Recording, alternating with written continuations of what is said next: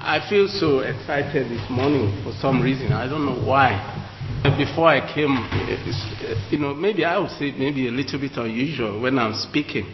Um, you know, from whom I just felt excited, and that just went haywire as I came here. First, the number of people here. The other thing, as I sat here, and the children were just passing, I, couldn't, you know, but uh, give thanks to God. I want to say thank you. What do you say? Thank God. There is no such thing as gratitude unexpressed. If it is unexpressed, it is plain old fashioned ingratitude. So says Robert Brault. In fact, someone had added and described unexpressed gratitude as wrapping a present and not giving it. Gratitude should come easily when you have been rescued from a desperate situation. We're going to consider Psalm 107 this morning. It's a psalm that contains four stories. Four stories of people in desperate situations. Four stories of God's wonderful acts. And on each occasion, there is a call for response of thanksgiving. Psalm 107 reminds us that we have all been in similar situations and have been rescued in various ways. It reminds us of the need to show gratitude for God's goodness in our journey through life as Christians. We're going to read through the entire psalm. And we will hear the psalmist recount the distress of several groups of people. We will hear him, the psalmist, you know, say they cried to the Lord. The people in distress cried to the Lord in their trouble, and he delivered them from their distress. Then there is a description of the wonderful works of God for those who cry to him. And in turn, the psalmist then calls on those who have been delivered to thank God. Let them thank the Lord for his steadfast love and for his wonderful works for men. Now, I would like us this morning to read this psalm responsively. Roy is going to join me here in front, and I will ask the congregation to uh, join me by reading the yellow font of the uh, passage. At the end of it, we will all repeat together verse 1.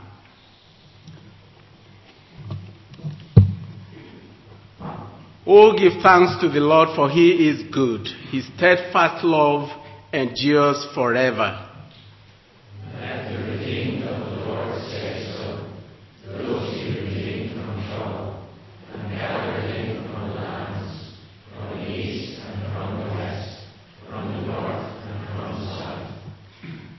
Some wandered in desert wastes, finding no way to an inhabited city. Hungry and thirsty, their soul fainted within them. Then they cried to the Lord in their trouble. He delivered them from their distress. He led them by a straight way until they reached an inhabited city. Let them give thanks to the Lord for his unfailing love and his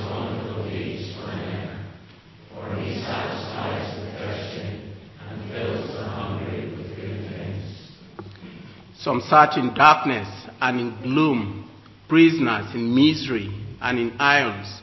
For they had rebelled against the words of God and spurned the counsel of the Most High. Their hearts were bowed down with hard labor. They fell down with no one to help.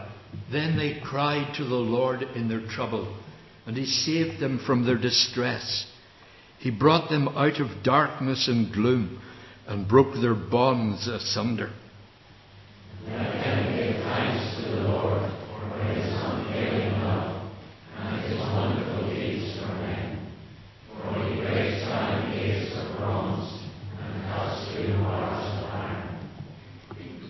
Some were sick through their sinful ways, and because of their iniquities endured affliction. They loathed every kind of food, and they drew near to the gates of death. Then they cried to the Lord in their trouble, and he saved them from their distress. He sent out his word and healed them and delivered them from destruction. Let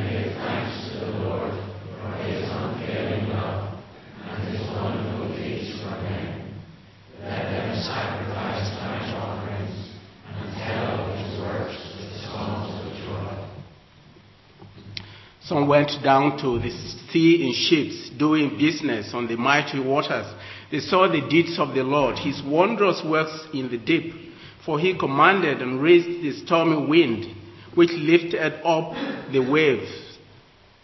They mounted up into heaven. They went down to the depths, and their courage melted away in their calamity.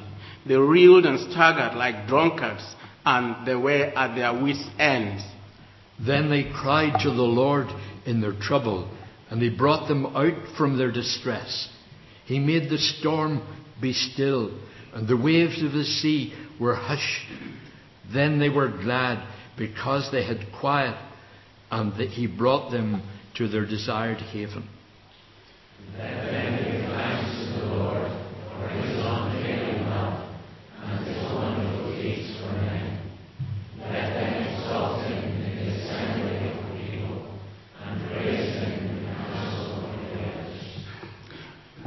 He turns rivers into a desert, springs of water into a thirsty ground, a fruitful land into a salty wasteland. Because of the wickedness of its inhabitants, he turns a desert. He turns a desert into pools of water, a parched land into springs of water. And there he lets the hungry live, and they establish a city to live in. They sow fields and plant vineyards and get a fruitful yield. By his blessing they multiply greatly, and he does not let their cattle decrease. When they are diminished and brought low through oppression, trouble, and sorrow, he pours contempt on princes and makes them wander in trackless wastes. But he raises up the needy out of distress and makes their families like flocks. The upright see it and are glad, and all wickedness stops its mouth. Let those who are wise give heed to these things and consider the steadfast love of the Lord.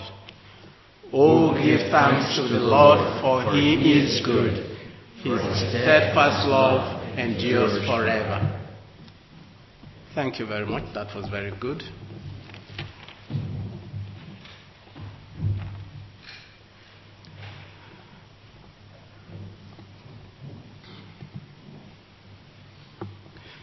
This psalm, Psalm 107, is the beginning of the book 5 of the Psalms.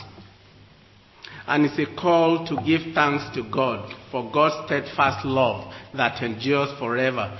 Book 5 of the Psalms deals mainly with the perfections and the praise of God.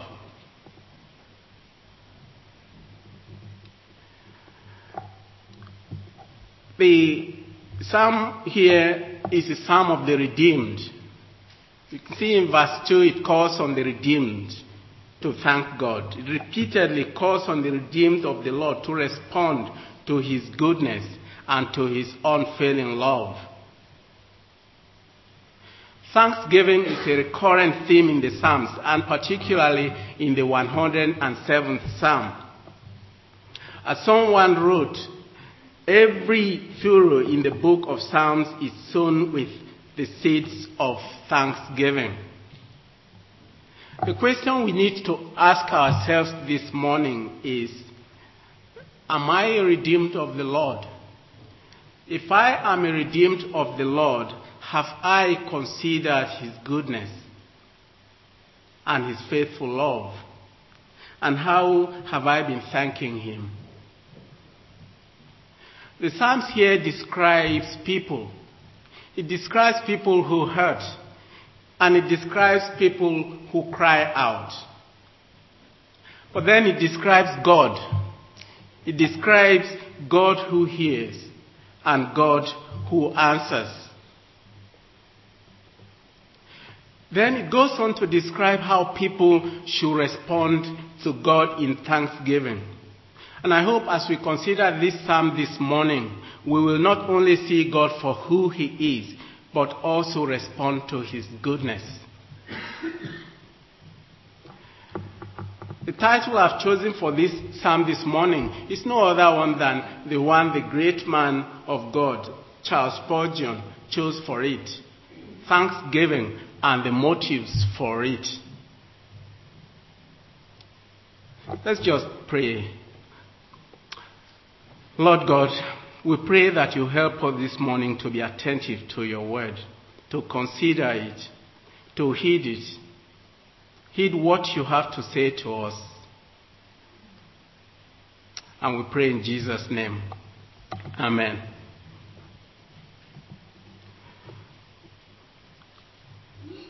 This psalm is thought by most to be a description of the Jewish Babylonian experience following their return from exile.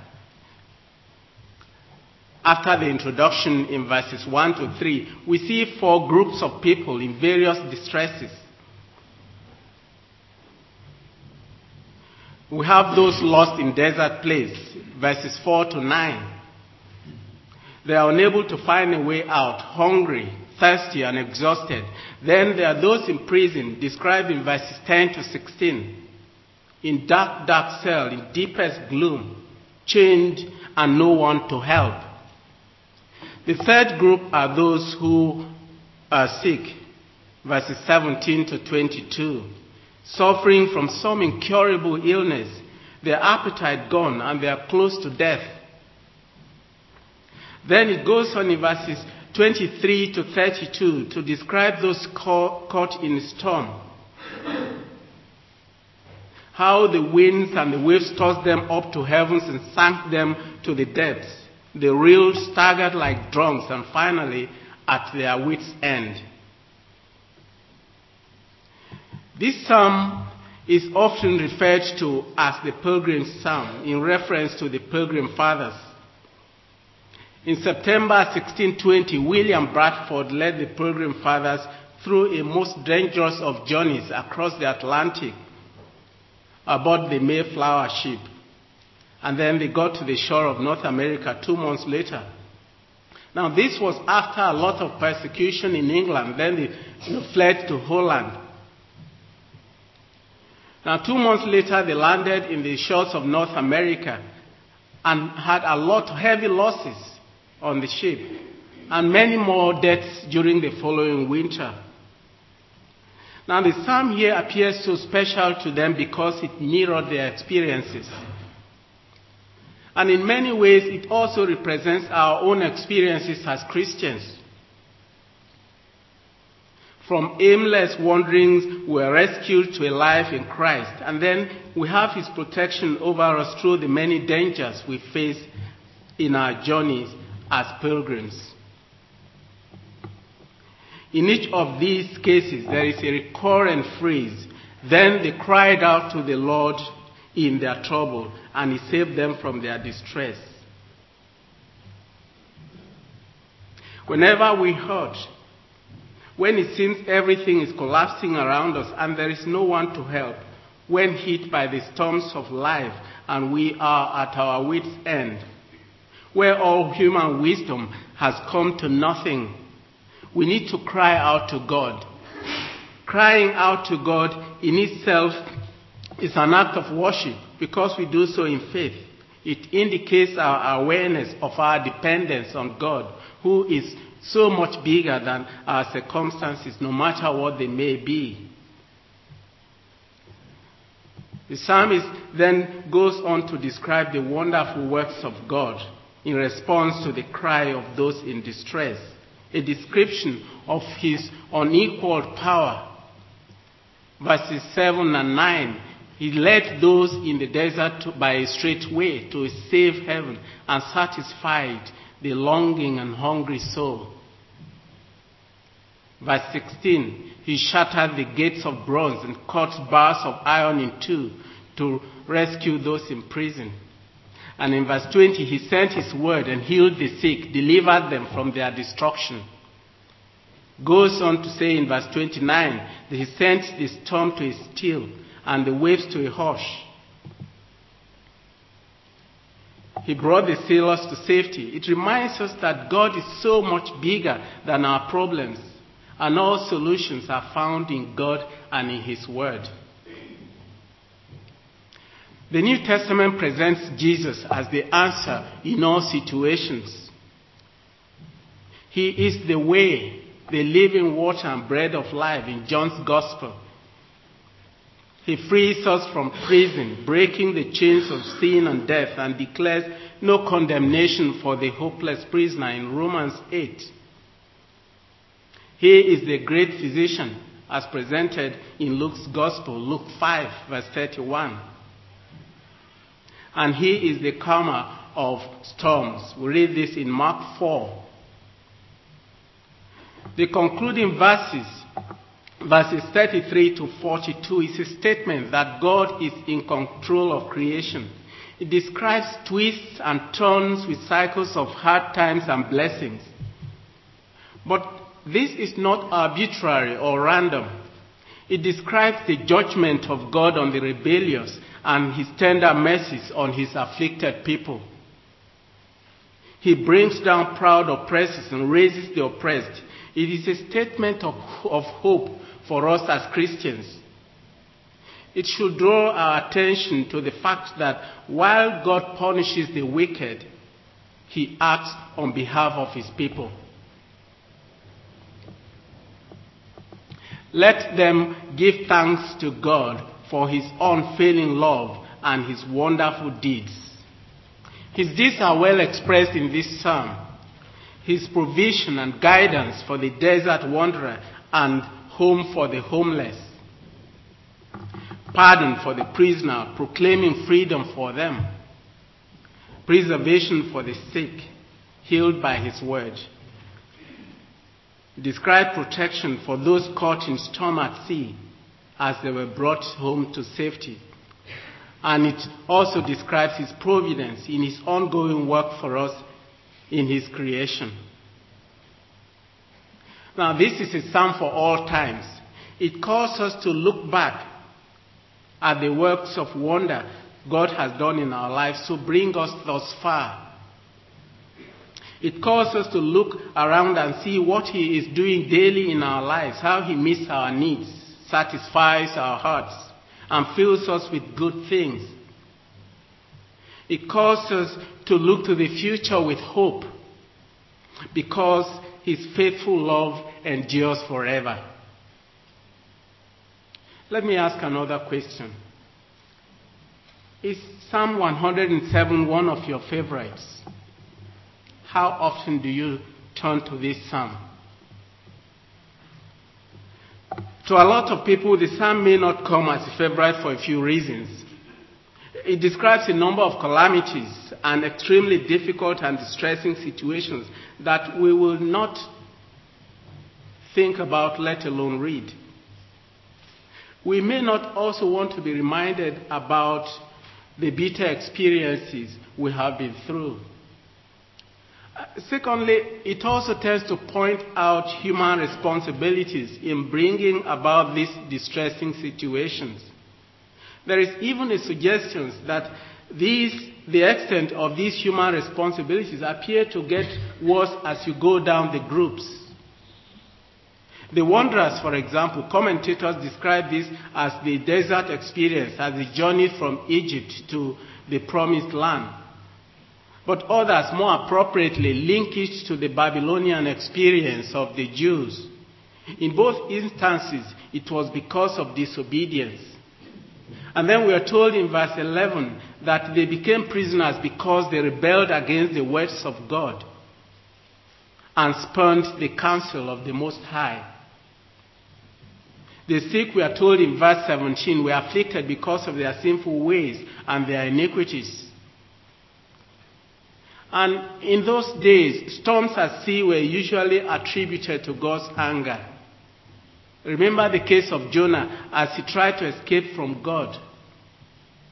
Now, a literal translation of verse 26 in the ESV states, renders it that their courage melted away in their evil plight.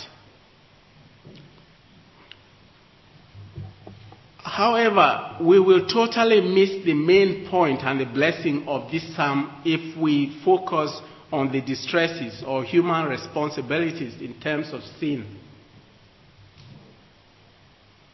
If we should reflect on the transgressions as far as this psalm is concerned, it should only be in the context of forgiveness, love, compassion, and the mercy of God. You see, this psalm is not about us. It is not about our sins or our responsibilities with regards to the distresses we pass through. The psalm is about God. It is about what he does and who he is. At the beginning of verse 1, at the beginning of the psalm, it says, Oh, give thanks to the Lord, for he is good. His steadfast love endures forever. Psalm 107 is about Yahweh. It's about God. Notice the name of God used here. Now, the people singing this psalm in the post exilic period will have understood this as God's name in relation to his redemption of his people and his covenant with them. The two words covenant and redemption are the context in which we should understand the use of the name Yahweh or Jehovah, which is rendered as Lord in small capital letters in most translations. The psalm is about Yahweh or Jehovah who is good. Give thanks to the Lord for he is good. God is good in his nature. He is good in all his ways. He is the ultimate standard as far as goodness is concerned. All his actions and thoughts towards us are good. We may sometimes misinterpret his actions or even miss his signals. The Apostle Paul says in Romans 8, verse 28, and we know that God causes everything to work together for the good of those who love God and are called according to his purpose for them. And to the Israelites, while still in exile, he said, I know the plans I have for you. They are plans for good and not for disaster, to give you a future and a hope. This psalm is about Jehovah's Hesed, Oh, give thanks to the Lord, for he is good. His chesed endures forever. There is no precise equivalent for this Hebrew word in English. And in attempts to capture the full meaning of chesed, various words and word combinations have been used in translations and in commentaries. Here are different you know, renderings of the word chesed. Love, favor, loving kindness, grace, mercy, great kindness, steadfast love, great love, unfailing love, faithful love, unchanging love, loyalty, compassion, faithful loyalty, goodness, covenant loyalty, loyal love, and many more.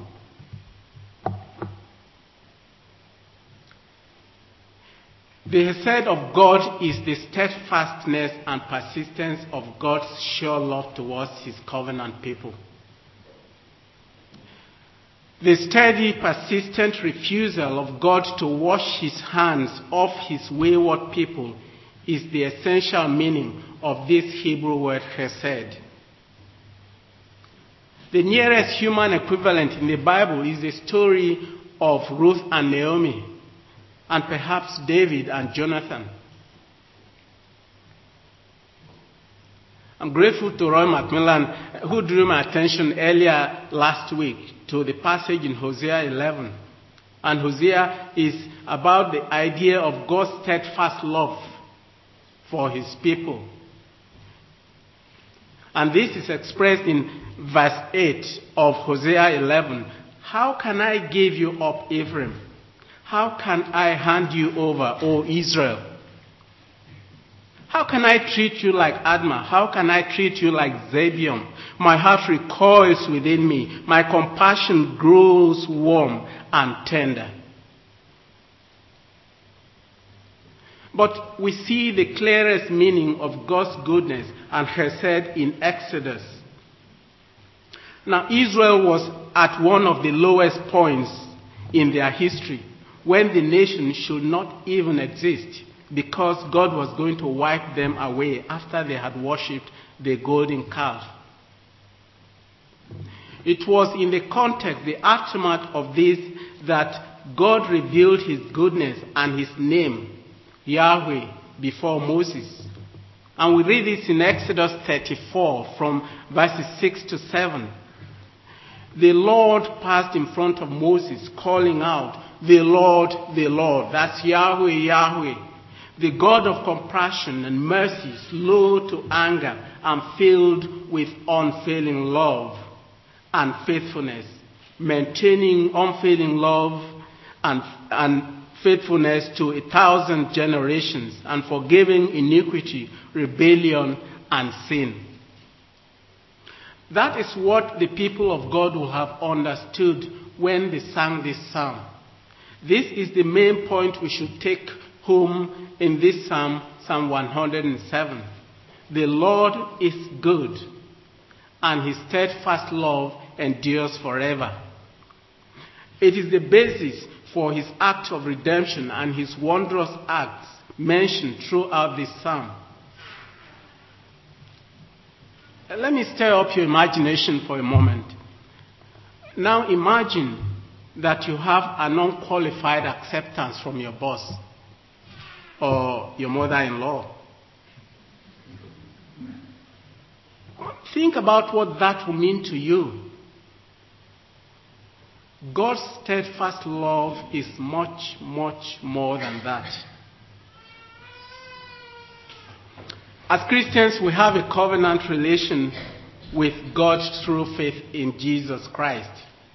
And it is in Christ that we find the deepest level of compassion, of loving kindness, and of mercy.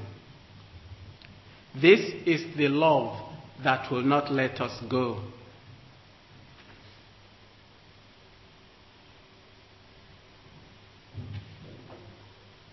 This is the love of God in Christ Jesus, the Apostle Paul refers to in Romans 8, from verses 38 to 39. The NLT or New Living Translation puts it this way For I am convinced that neither death nor life, neither angels nor demons, neither our fears for today nor our worries about tomorrow, not even the powers of hell can separate us from God's love.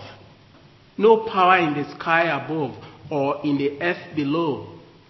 Indeed, nothing in all creation will ever be able to separate us from the love of God that is revealed in Christ Jesus our Lord. Put simply, as a redeemed of the Lord, there is nothing that you can do that will make God not to love you. It is on the basis of this unfailing love that the psalmist here asks the redeemed to give thanks to the Lord. Verse 2 Let the redeemed say so. Now, how do we thank Him? We thank God in our private lives. Speak to God. Say to Him, He is good. Tell God in praises and in thanksgiving. We thank Him in public. Tell others of what God has done for us in the assembly of God's people and beyond. Verse 32. We should not be afraid or shy to give our testimony. These four groups of people were giving their testimonies, a testimony of God, of what God has done for them. And the psalmist is saying, tell others. We also should thank God in our personal lives. Verse 22, offer sacrifices of praise. And what better way to do that as the apostle Paul than as the apostle Paul puts it in Romans 12 verse 1. Dear friends, God is so good.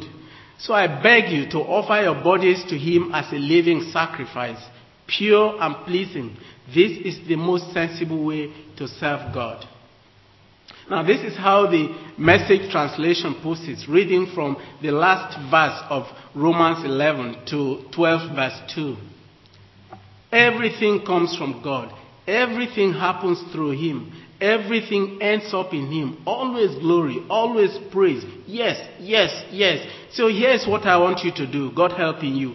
Take your everyday, ordinary life, your sleeping, eating, going to work, and working around life and place it before God as an offering. Embracing what God does for you is the best thing you can do for Him.